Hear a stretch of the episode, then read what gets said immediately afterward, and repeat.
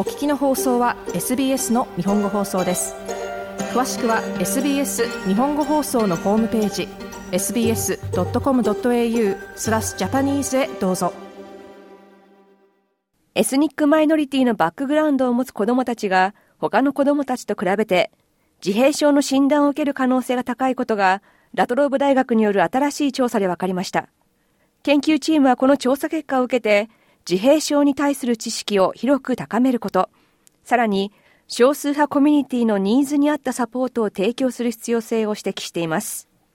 3人の子供の母親シャフィーカ・バージャウィーさんは息子のアユーブ君がその年齢で期待される成長レベルに達していないことに気づきました。小児科医の診断を受けたところ自閉症と診断されました。正直ほっとしました自分が心配していたことが正しかったと証明されたように感じます。息子のためのアクションプランを作ろうという気持ちになっています。オーストラリアに住めるのは素晴らしいことですが診断がなければサポートを受けることはできません。診断を受けた今私たちはより多くのサポートを受け取れます。バージャビーさんでした。アユーブ君は9歳。クラスキャプテンを務め熱心なサッカー少年ですバージャウィーさんはアユーブ君が早い時期に自閉症の診断を受けたのは幸運だったと語ります。しかし、バージャウィーさんのコミュニティでは自閉症に対する間違ったイメージが残っています。多くのコミュニティ、中東圏のコミュニティ以外でもあると思いますが、自閉症について話すと返ってくる言葉は、お気の毒に早く治りますようにというものです。私は息子が早く治ってほしいと他の人に言ってもらいたくありません。私はありのままの息子を愛しています。彼はありのままで素晴らしい存在で、ただ社会でやっていくのに追加のサポートが必要なだけです。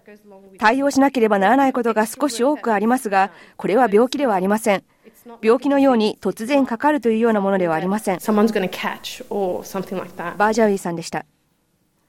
多文化コミュニティにおいて自閉症の診断が遅れてしまうリスクがどれほどあるのか、それを調べる新しいプロジェクトが行われました。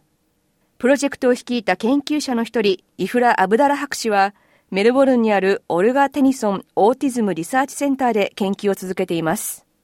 アブダラ博士は大切なことは、自閉症の診断を受けた人の家族が適切なサービスをしっかりと求めることができるということだと語ります。Um,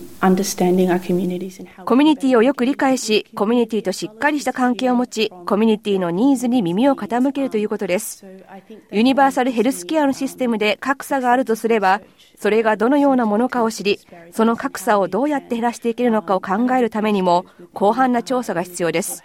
なぜなら、すべての子どもたちには適切で平等なサポートを受ける権利があるからです。アブダラ博士でした。ラトローブ大学の研究チームはビクトリア州の8つの自治体について2016年のセンサスのデータをもとに調査を行いました。このデータからは自閉症の初期の兆候が見られるとして母子保険に関わる看護師が観察が必要だと判断した生後42ヶ月未満の子供の数が1万3000人を超えこのうち自閉症の可能性が高いと判断された子ども340人が発達検査を受けたことが分かりました。調査ではこの子どもたちを対象に母親の民族性、社会経済的な要素、そしてそのグループ内で自閉症と診断される割合、罹患率を調べ、それぞれ違うコミュニティで比較しました。その結果は興味深い内容だったとアブダラ博士は語ります。母親がヨーロッパ以外のバックグラウンドを持つ家庭、そして2カ国語以上の言葉を話す家庭で自閉症と診断された子どもの割合が中程度増加しました。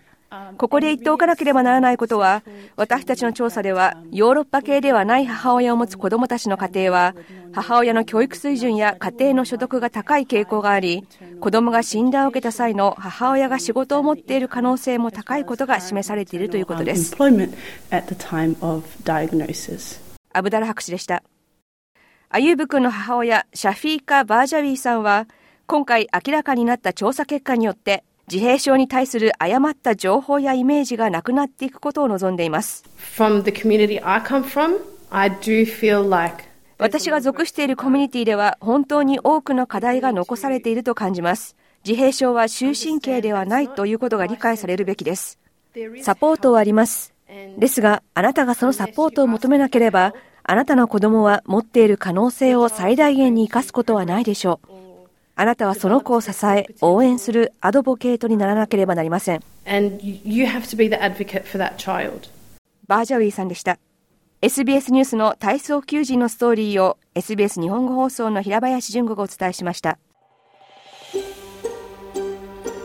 もっとストーリーをお聞きになりたい方は iTunes や Google ポッドキャスト Spotify などでお楽しみいただけます。